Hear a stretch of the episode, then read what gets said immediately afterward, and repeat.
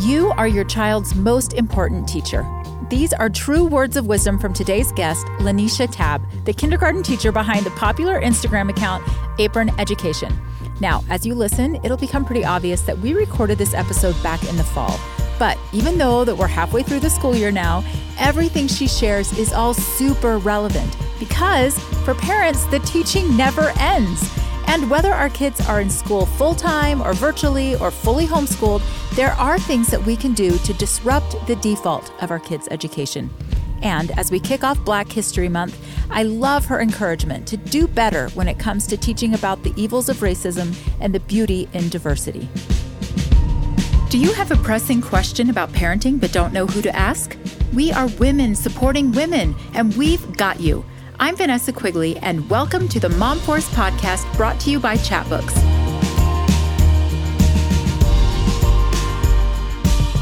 Before we get started, I want to do a little shout out for the perfect Chatbooks product for all the little people in your life. Actually, the big people in my life, they, they love them too. But our Chatbooks monthly minis are specifically designed with little hands in mind, with their cute little rounded corners and in every color of the rainbow. But what is a monthly mini, you may ask? It's an adorable monthly photo book subscription that for just $5 a month, you get 30 of your favorite photos in a 5x5 book each month, and shipping is free. Also, start your monthly mini subscription and you get your first book free. You are going to love them, and so are your kids. All right, now on to our episode. Hello, hello. Welcome, LaNesha Tabb. Thank you for being here today. oh my gosh, thank you. Thank you for having me. Well, this is a thrill for me. I've been following you since the summer on Instagram, and I've loved everything that you've put out there. So inspiring. And I know I'm not the only parent that is struggling with some really tough questions this year about schooling for our children. And I just know you're going to be the person to answer all of those, or at least help us think about them in the right way. Can you just tell, tell us a little bit about yourself and the name of your Instagram, which is Education with an Apron? Where did that come from, and what's that about? Sure. So, well, I mean, a little bit about me. I'm a wife. I'm a mom of two. I've got, um, they were seven and four two weeks ago, and now they are eight and five. I've got to work the new numbers out. Okay, so nice. Both just had birthdays, and I teach kindergarten. This is the 15th year. Wow. Yeah. And I've been primary all of those years. I don't know in teacher world on social media, we had what we called like a blogger boom, where all of a sudden teachers all over the country just started creating like blogs and sharing what they were doing in their classrooms. And I started one of those and it became like a thing. And then Instagram came along and just robbed everybody of their blog because who yeah. had time to write an entire blog post when you could just throw it on Instagram? So we've got Teachergram, and everybody's you know made their little their brands and um, their little classroom names or logos and things like that. And I just wear lots of aprons um, in the classroom because they're cute and fun and there's pockets. So when you wear dresses, you can throw all the things in. yes, pockets. yeah. And um, that just kind of was something I always did. And I just made my name education with an apron. Like that's all there is to it. That's so awesome. I had no idea that there was such a community of teachers mm-hmm. out there until I started thinking about, am I going to be have to homeschool all of my kids? like I need resources, and that's kind of how I found you, digging and finding you have so many things out there, like lesson plans and a whole library of curriculum and guides, and it's amazing. If you guys want to dive deep, there's a fascinating world out there. But I'm hoping you can help us answer some of these tough questions that I know I've seen come up in our Mom Force Facebook group. And one of them specifically about how to go about schooling our kids because we have options, right? Right now, we've always had options for homeschool or private school or public school. But with the pandemic, we're being forced into some of these that we might not have chosen, like distance learning and homeschool and virtual school. So, as parents are trying to decide the best way to school their kids, what advice do you have for them? And is there one right way? I mean, I definitely don't think there's a right way. I don't know. So, to answer this, I'm coming from a place where I teach in a school. um, I was going to be going back face to face, and I was very nervous about that. And then the day before school started, we had an explosion of families that wanted to go virtual and they needed another teacher. So the day before school started, they asked if I would flip to virtual, and I said yes. So I'm teaching 40 40 kindergartners every day virtually. Um, oh my goodness. I, I can't I even imagine. We've gotten it together. It was a bumpy start, but we, we got it together. But then on the other hand, like I said, I've got two children. I've got a kindergartner and a second grader. And so um, it was a very, very stressful time, as I'm sure it is for all the moms listening. Um, you just didn't know what to do. I didn't know if I was going to resign because I was terrified to go back to work face to face. And then, but if I was going to resign, what was I going to do with my children? Because then I wasn't going to go back, you know, not go back to work, but yeah. then into school. That didn't make sense.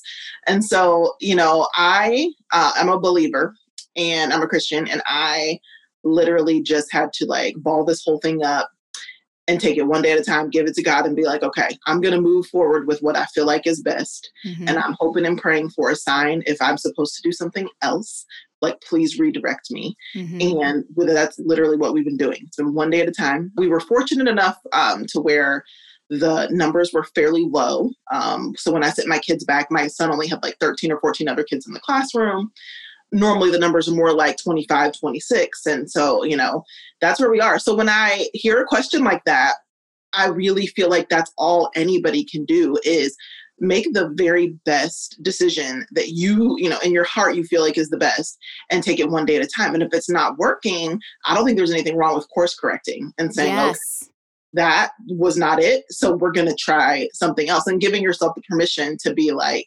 flexible with these choices that we're faced with because it's a lot. No one in yeah. history has ever had this kind of a situation to deal with. So, yeah, and accompanied by underlying fears of like a real disease that is spreading quickly. I'm so glad you said that about course correcting because when our district last year announced that all schools were going to be going virtual, my daughter, who was in eighth grade at the time, was really having a hard time. And I think teachers are scrambling trying to figure out how to flip from in person to virtual and like what platforms. And it was just, it became so much that I just withdrew her and said, you know what, we're just going to figure out a homeschool plan. Wow. And, you know, that was a little bit scary, but for her, that was the right thing. And yeah, I, I want to give power to parents to, you know, trust your gut, make mm-hmm. the choice that feels right at the moment, but it's totally fine to change your mind. I think so. There's no one right way to school no. your children. No. I believe that about everything. There's never one right way. Another concern now, with all of these varied ways to go about education, I know I've worried like, are my kids going to be able to keep up, you know, in quotes? Like, even in my neighborhood here, my youngest is in seventh grade. There are kids here that in seventh grade are doing schooling like five different ways. Mm-hmm. What do you say to parents who are worried about them keeping up on whatever track that they've chosen for their family? Mm-hmm. Well, and I think what you just said there at the end is is critical. For whatever reason, so many people have put these expectations on themselves and their children, and it's like this this rat race. And it's like, for what? Why? I'm like, so when I hear you say that, I'm like, keep up with who? Yeah. We're in a pandemic we're in a pandemic you know uh, we'll get back to normal one day but it's not like there every other child in the world is sitting getting this amazing education and your child is at home not getting this education you know everyone is doing a, a variation of schooling. And so my advice for that is to give yourself some grace there because of that reason. And then you have to think, me, I'm, I'm looking at this from a totally different viewpoint because I am an educator. So I do see families, sort of like what you described, who are worried about keeping up. But then I see families that don't even have internet access and they aren't even able you know right. the issues that come with this pandemic and, and all children being able to have access to the same education so i'm like i've got you know i see families you know trying to keep up with this race that they've put on themselves but then i've got you know children that like are you learning at all you know and yeah. so when i sit back and really sort of just consider all that's happening in education I would just really encourage people to take a deep breath. um, okay. You know, take a deep breath. And it's just, kids are resilient, especially kids growing up now. I look at my own two children and I'm like, okay, you've gone through a pandemic, you're surviving, you're coping. The skills that you're getting in this are going to serve you well in the future, yeah. um, you know, and do the best you can. You know, they're not going to completely fall apart and lose everything that they've ever learned just in this time that we're in, I think we will get it back together eventually. And I really do think children will be fine. I think yeah. it's more parents putting the pressure on children and worrying about that than it really is um, well, the reality for children. So many times that is the problem. It's our expectations and what we want. So I have seven kids and my oldest is 25, my youngest is 12. I only have 3 living at home right now. One is a senior in high school, but I've I've gone through this race of like trying to prepare your kids and have them take all the classes they need to take so they can get into college. And so I think that's kind of where that fear comes from. And, mm-hmm. you know, granted, if you're in elementary school, you've got time to get caught up. But like my daughter's in ninth grade right now, like everything counts towards her record for college. But I part of me is seeing changes even in the higher education world. Like standards are changing, and you know this is such a flexible time, and with all of these new stresses and uncertainties, we're rethinking a mm. lot about education and about what's important in education. And so, thank you for just reminding us to take a deep breath. That's the solution to so many problems. just breathe and give yourself some grace and it's all going to work out and I, yeah, I really agree with that. I do. I think because I, when you said that, I was thinking like, oh yeah, I did approach that question because so many times I'm asked about little kids, mm-hmm. and I was very young child minded. So I'm thinking like, because I get parents that are like, they're not going to learn how to read. Yeah. What about writing? And so I, that's the way I was thinking. I can definitely understand the pressure for older children that have different kinds of pressures. But I agree with exactly what you said. I've seen college admissions changing requirements, and I've yeah. seen rethinking, and I love it. I say shake it all yeah, up. Me too. You know, I love it. So, so how can we make a good learning environment at home? You've been building a classroom for 14 years. What tips do you have for us parents to make home a good learning environment? just in general, not during like virtual learning or all of it? I would um I would say virtual learning and in general. Yeah, because I think we're going to find ourselves moving in and out of these phases. But what can okay. we be doing at home that will help our kids learn and have a good experience? Yeah. So, interestingly enough, I feel like for the virtual learning experience, if I can get a child in a quiet spot, that's just about all I need from a parent. Oh, interesting. So no siblings running around and the TV on and all that stuff. I bet that's crazy with 40 kids.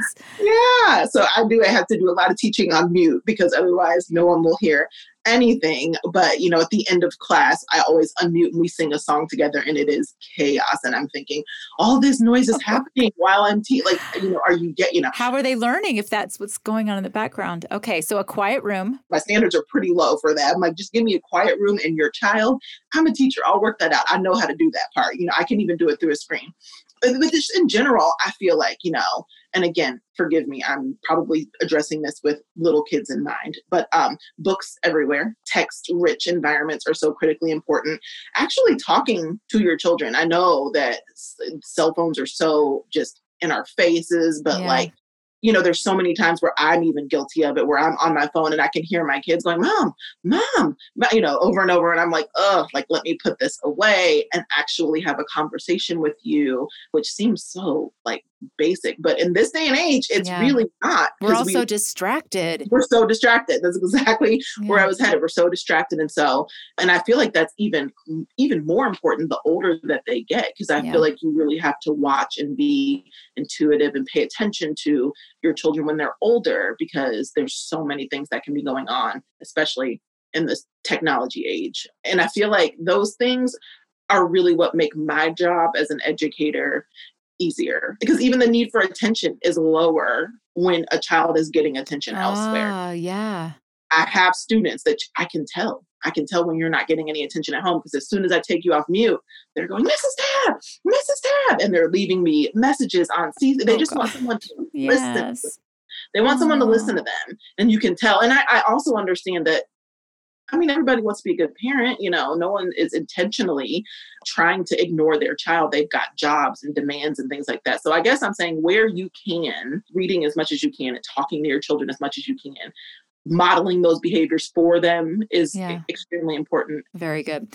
Okay, this is actually something that I'm curious about because uh, my youngest is in seventh grade and he goes to a private school right now and they do everything on the computer. And then he comes home and he wants to get back on the computer. And so I'm like super like aware of screen time and wanting to cut it where I can. But for students that are doing virtual learning, depending on what that looks like, Zoom classes or curriculum online, there's just a lot more screen time happening these days. Mm-hmm. What are your thoughts on that? Is is that good for our kids? And are there some other ways that we can unplug and help our kids continue to learn? My gosh. So no, I don't think it's good. But I also, I mean, it's exactly what you said. It's the way of the world right now. So how do you? And I'm kind of the same way. Like I teach virtual kindergarten all day, and then I come home and I'm on my laptop and, or I'm on my phone, yeah. and it's. I don't think it's good, and it's ooh, it's one of those things where you know that's kind of where the fun is for a lot of so i'm like outside of forcing my children outside sometimes they fall into the same patterns. Yeah. And i think it's something that a lot of people are struggling with. And then maybe you know telling ourselves like okay hopefully this is temporary when the world opens back up and things are completely normal, which most things are, but like, you know, sports resume and things like that. I think I'm telling myself, like, let's get through this yeah. season. Let's, you know, do the best we can. And then hopefully it'll, you know, be a little better once things are more, you know, like they used to be. Yeah. Well, and when the schools were shut down and everyone was quarantined at home, I let my son play a lot of Minecraft because first of all, I felt it feels like digital Legos and I could see him building and creating things. And he was connecting with his friends, so he was getting that social bit that it was all taken away from him. But I right. am telling you, he has an addiction now. like, because I had that mindset that this is only temporary and then it's going to be fine. But uh, I'm seeing some crazy stuff happening. And so now he comes home from school and he wants to get back on the computer. And I want him to keep exploring and learning. But we, I do so much of my learning online. There's just like a wealth of information there. But what, what can we do to help our kids continue to learn and grow and explore the world around them that is not online? And, you know, I know you're coming from like kindergarten, but a lot of our listeners have young kids too. So I would just love some of your favorite ways. Literally, I feel like the only way that's going to happen successfully is if you do it with them. Yeah, I knew you'd say that. I know. and it's like, oh, I don't want to. My kids will do anything under the sun if I do it with them. Mm, yeah. So I can't be like, go play outside and go blah, blah, blah. Because, you know, we've got a backyard trampoline, that sort of thing. Um, but the moment I'm like, okay, fine, I'll come out here and sit with you, they'll play for hours. So I'm thinking like, yeah, if we want to keep learning or if we want to do, you know, I, I guarantee as soon as parents decide to do it with them or make it an activity that you do together, then I bet they would do it. Yeah, I know you're right, but we're all so tired too, and we just want to veg out. Trust me, I don't want to either. I'm yeah. like, oh, so tired. Oh, okay, well, that's great insight. I love that. We often get people on our Mom Force Facebook group asking for advice or just like, can someone just commiserate with me? This is hard. And Soraya just posted on our Facebook group that she's really struggling with all of the screen time. She has a kindergartner who she says is on Zoom calls off and on for up to seven hours a day. And then she also has a preschooler and a baby and a small business that she's running, and she's losing her mind. This is what she says. She says, trying to keep my daughter motivated and on task for that many hours is insane. Now we're thinking we need to look into some homeschool options for her. So, first of all, I feel her pain, right? That's that is so hard. And also wondering, like, what are your thoughts on homeschool? Do you have any curriculums that you would suggest if someone is thinking that they're ready for a change in that direction? Man, well, first of all, I'm so sorry to Soraya's child because I I, I just could not imagine. And yeah. I threw that out on my social media. I've got a, you know, pretty good following of, of parents and teachers. And um, I threw that out there like, you know, hey, if you teach young children or if you have young children how how long are they on the computer and some of them were like they're expected to be there basically from like 8 to 3 with a couple of breaks in there and i couldn't believe it and the only reason i feel like cuz i've got like I said, about 40 families, and they were all, for the most part, my principal was like, I'm getting emails and they love it and they're having such a great experience. And it was successful because I was fortunate enough to where the district kind of let me design the day in a way that made sense to me. And basically, That's awesome. with those like, if, as long as you get the job done, like, do you? And I was like, great, I'll do that. So we have like an hour Zoom, and then we take an hour break, and then we come back for 30 minutes, and then the rest of the day is either one on one or it's a small group. You know, so I was Yeah. able to design this day. So I don't think any of my kids are on Zoom cumulatively more than two hours a day. I don't think That's Um, awesome. And I try to make it as fun as I can, you know, but to just to put a little child in front of a computer. If they tried to do that to my child, I would be looking into homeschool Yeah. options as well. Yeah. Um, I'm not super, super familiar with homeschool. I've got one of my best friends does it, but she's one of those like cool families you see on Instagram that like travels the world and they're like, the world is our school. Like one of those kind of families. It looks Yeah. amazing. I know me. It's kind of like how when I had my children, I thought I would be an excellent stay at home mom. Like, "Oh, I'm going to work and I'm going to do this. I was horrible. I thought I would be great. I was horrible. And I, during even this quarantine, when I had to kind of finish, get them to the finish line with school, I was horrible again. I'm like, how am I a teacher? But literally the worst homeschool mom ever. It's different. it's totally different. Yes. It's different. I can teach your kids, but my kids, no. And Yeah. so, but you know, desperate times though. So if I if I had my kids in a situation like that, I think I would look into some um, Yeah. some other options. Well, and there are so many resources out there. And I mean, I'll admit, I am a wannabe homeschooler. At one point, when I had six kids, I told my husband, I'm taking everyone out and I'm homeschooling everyone. He thought I was crazy, but I had this idealistic idea. But then I found I was pregnant with number seven, and I was like, never mind, not doing that with a baby. But I have homeschooled every one of my kids at least for one year, just depending on different needs. Again, I'm a firm believer if it's not working, make a change. Sometimes I you know, made up a curriculum. Sometimes I did a virtual online school. There are so many different different Mhm. things out there. And you know, if you want to go to LaNesha's page on her Instagram or her um, website, she's got links to all kinds of great resources. And I bet you could go down that rabbit hole that for teachers out there. Um, also, I did a Mom Force mini episode about my experience homeschooling. We'll link that in the show notes if you want to take a listen. Um, again, it goes back to the idea there's no one right way to do it. But one thing is universal that this is hard. It's a lot, whether you're distance learning or virtual learning or trying to figure out how to do homeschool. It there are so many demands, especially on mothers right now. And Janessa on our Mom Force Facebook group, she posted about how she's struggling with her little ones and with all of those things that are have fallen on her plate. And she says, I feel like breaking down in tears by noon every day. And I know so many moms can relate to that. Um, you have little ones yourself. Like, you know what I'm talking about, right? Yeah, yeah, definitely. So, do you have tips for how to cope with all that we're being asked to do right now and with this added pressure of like taking responsibility for our kids' education?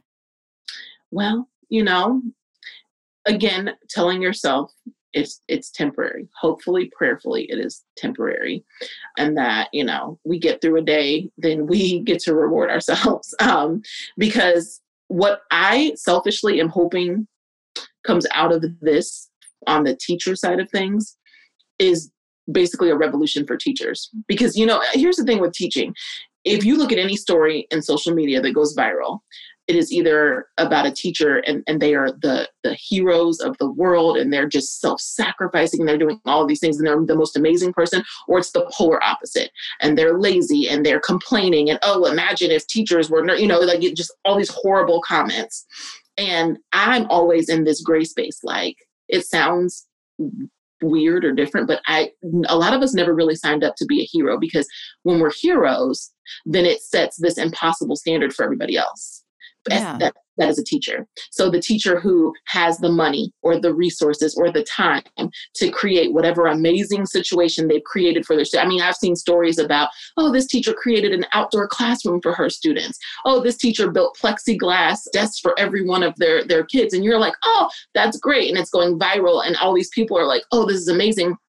I'm thinking about the teacher with no money, no time, no resources does that make that teacher better than this teacher? You know, so I guess I'm saying out of all of this, I'm selfishly hoping that there's a new level of respect for educators or even understanding because you're going through it in a way that you never have before and you're, yeah. you're dealing with your child in a different way where you know for so many moms it was I, I, drop you off at eight you know have a great day and i'll pick you back up at four and how yeah. was your day and let's do a little homework because you're going right back there tomorrow you know yeah. and so i think really just you know tell yourself this is temporary and then remember on the other side of this there's a force of educators that have honestly been abused in so many ways with the way the education system is set up in our country you know especially for a lot i mean really all educators um it, it's tough yeah. And so I'm really hoping there's a new level of empathy and respect. I mean, even now, virtual teaching is, you see stories of teachers getting recorded and then posting on social media, like a parent sitting there recording a teacher and then they post.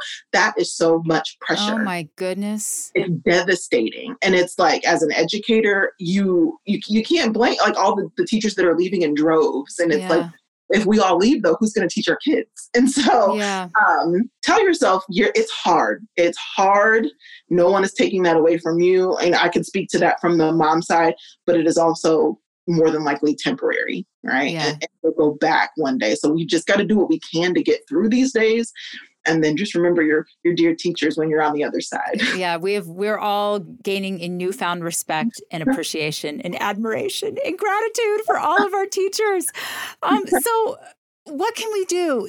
Give us some nitty gritty things that we can do to support teachers right now. If we have a student with virtual learning, like like you're doing, what can we yeah. do to help teachers besides I mean, the quiet room? quiet room please.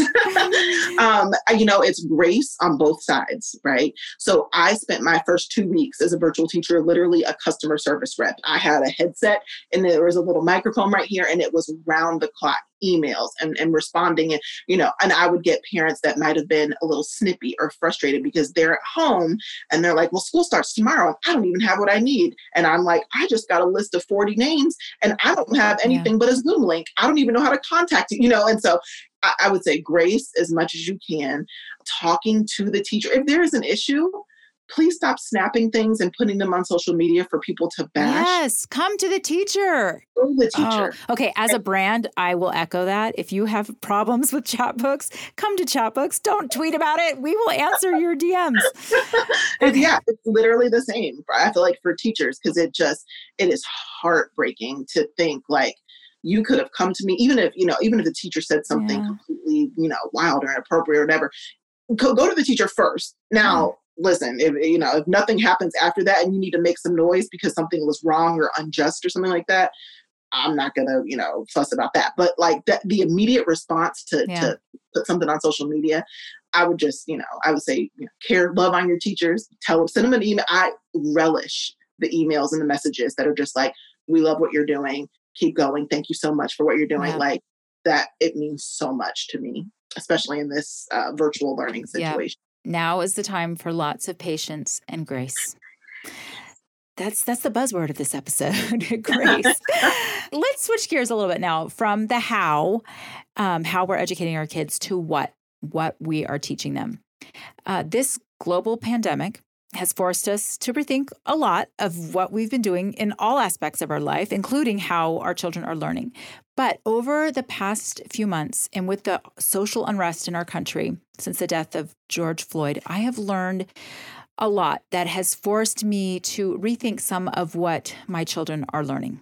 Now, I believe that we can do better. And when it comes to teaching our children about history and respecting different cultures, I know this is something that you are passionate about. I just was recently reading your book you co authored with Naomi O'Brien titled Unpack Your Impact how two primary teachers ditched problematic lessons and built a culture centered curriculum. This book is so good. And as I read it, I was realizing that we can do better. And we can start earlier. You're a kindergarten teacher that mm-hmm. is starting to teach children to appreciate differences in culture and society and think about equity. And as I've continued to dig in and learn and and do some some work on my own, I'm realizing that, you know, it's time to rethink some things.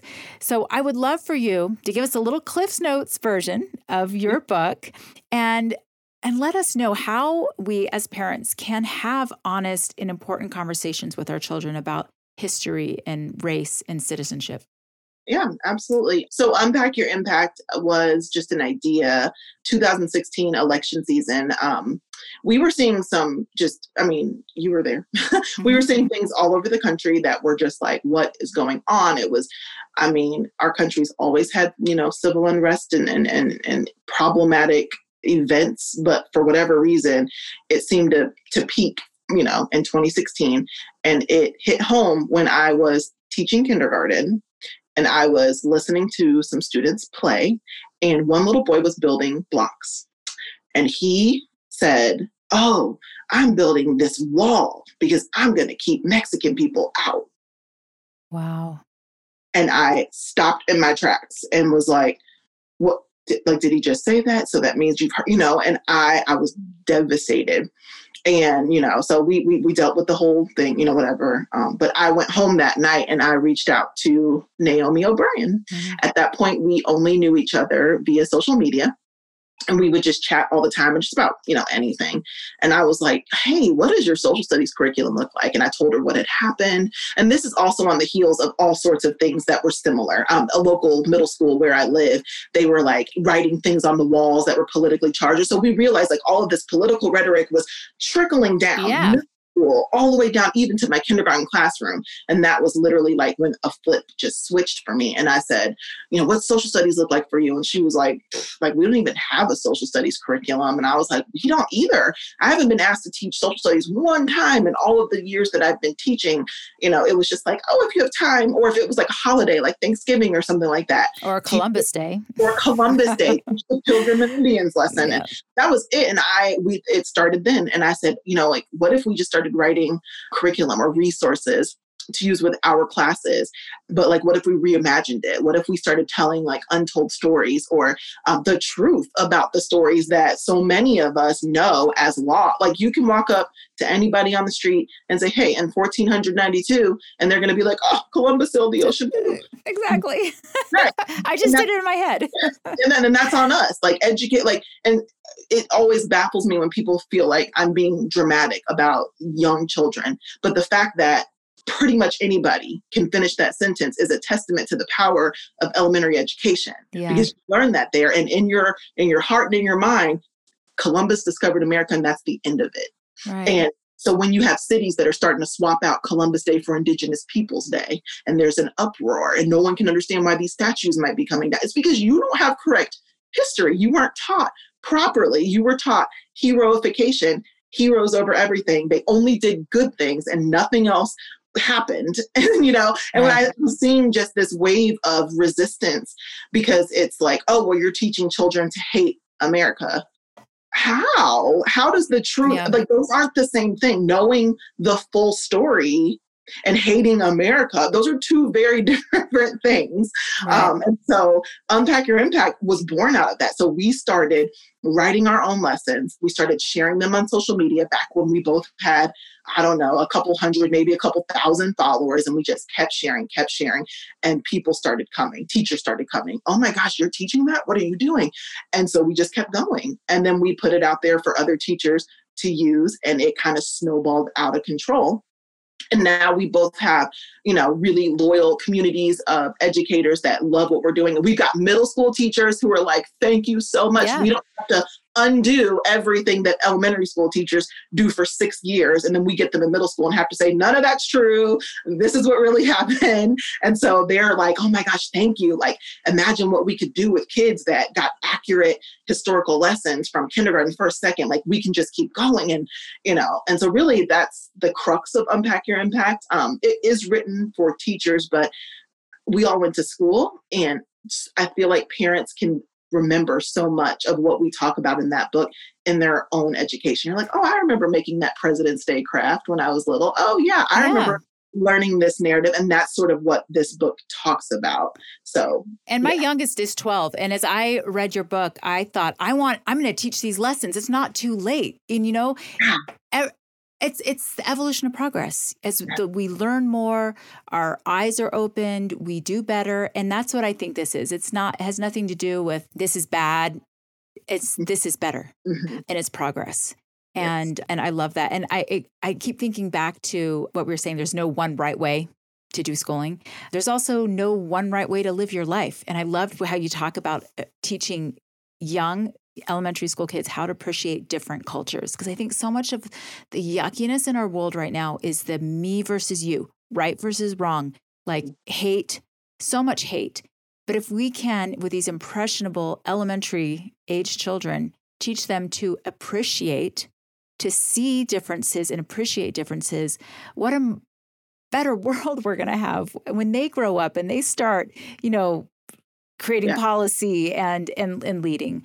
Um, So how can we at home open up these types of conversations to mm-hmm. to create that type environment? Yeah, definitely. Well, I feel like I have to preface it by saying really that question is is it's been two parts because if you're a child of color or a black child, you don't need that lesson.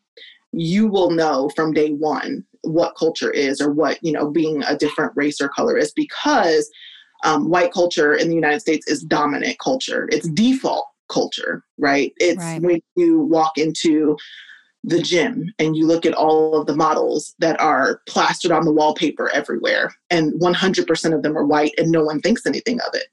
But if you walked into that same gym the next day and 100% of them were Asian, people would you would notice and you yeah. would say oh, what kind of is this an asian club like why are you know what i mean so it's yeah. completely normal um, white culture is just default. It is. There's nothing you know my daughter hopping on netflix scrolling through movies and almost you know 95% of them feature white characters all white casts right? Yeah. and so when you say like how do we teach children how to to notice differences? Really for the most part you're speaking about white children. Um, my kids know because uh, you know my daughter was three years old the first time she came home and she had asked some question about like heaven or something like that. And I was trying to explain to her, like, without being too lofty. And I said, Oh, when we get to heaven, you know, it won't be like this. We'll get new bodies. And I was going on. And she was, Oh my gosh, we're going to get new bodies? And I said, Well, yeah. And she goes, Oh, I hope I have peach skin. Wow.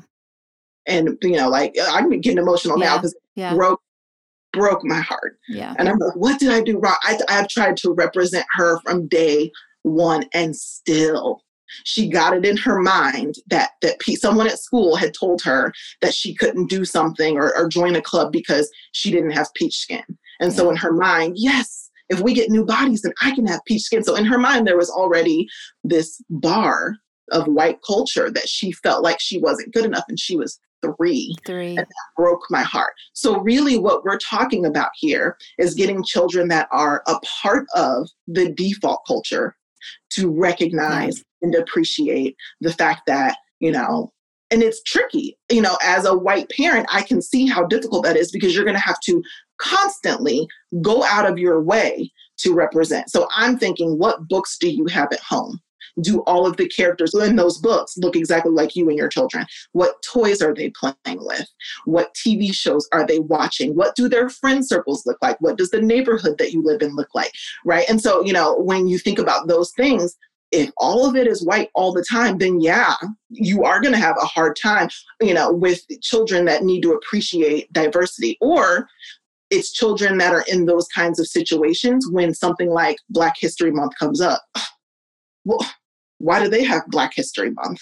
Yeah. But it's because their entire life they have been affirmed, they have been supported without effort.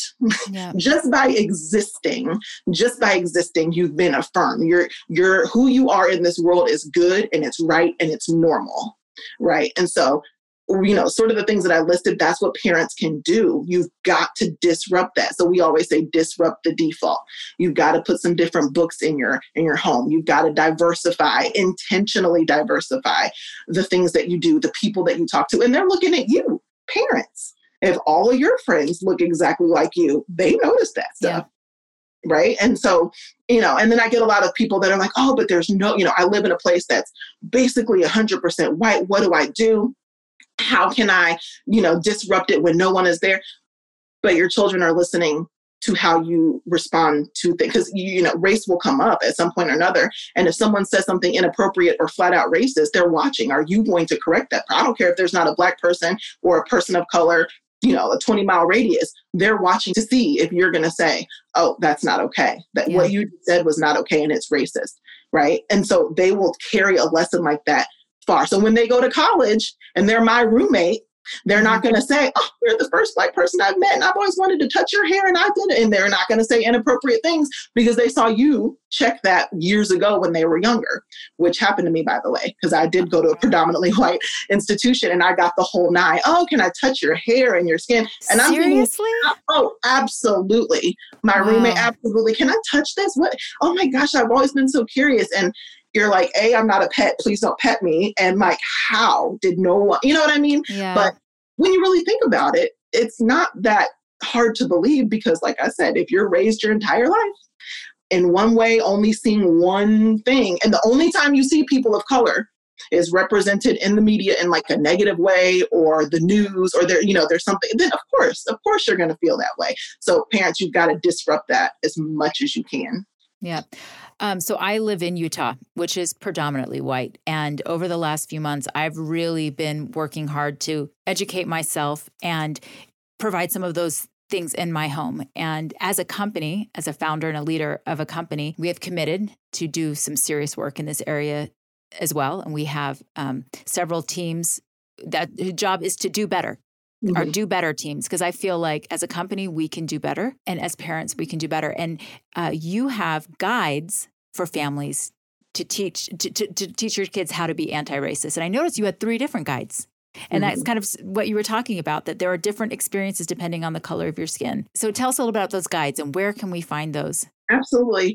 It was actually Naomi, um, if you go to her Instagram, which I want to definitely send people there. It's Read Like a Rock Star on Instagram. It is a master course in this sort of work. Every she's made it pretty much her mission to put out really great resources or quotes or or stories that she has from her life. And I was listening to her, it was probably like a year ago, and I was like, Naomi, you need to write a book for parents. Like I was like, I'm envisioning like something that a parent could read, but then there's also like a child version they can work together. And she was like eh, you know like i don't know like she couldn't visualize it.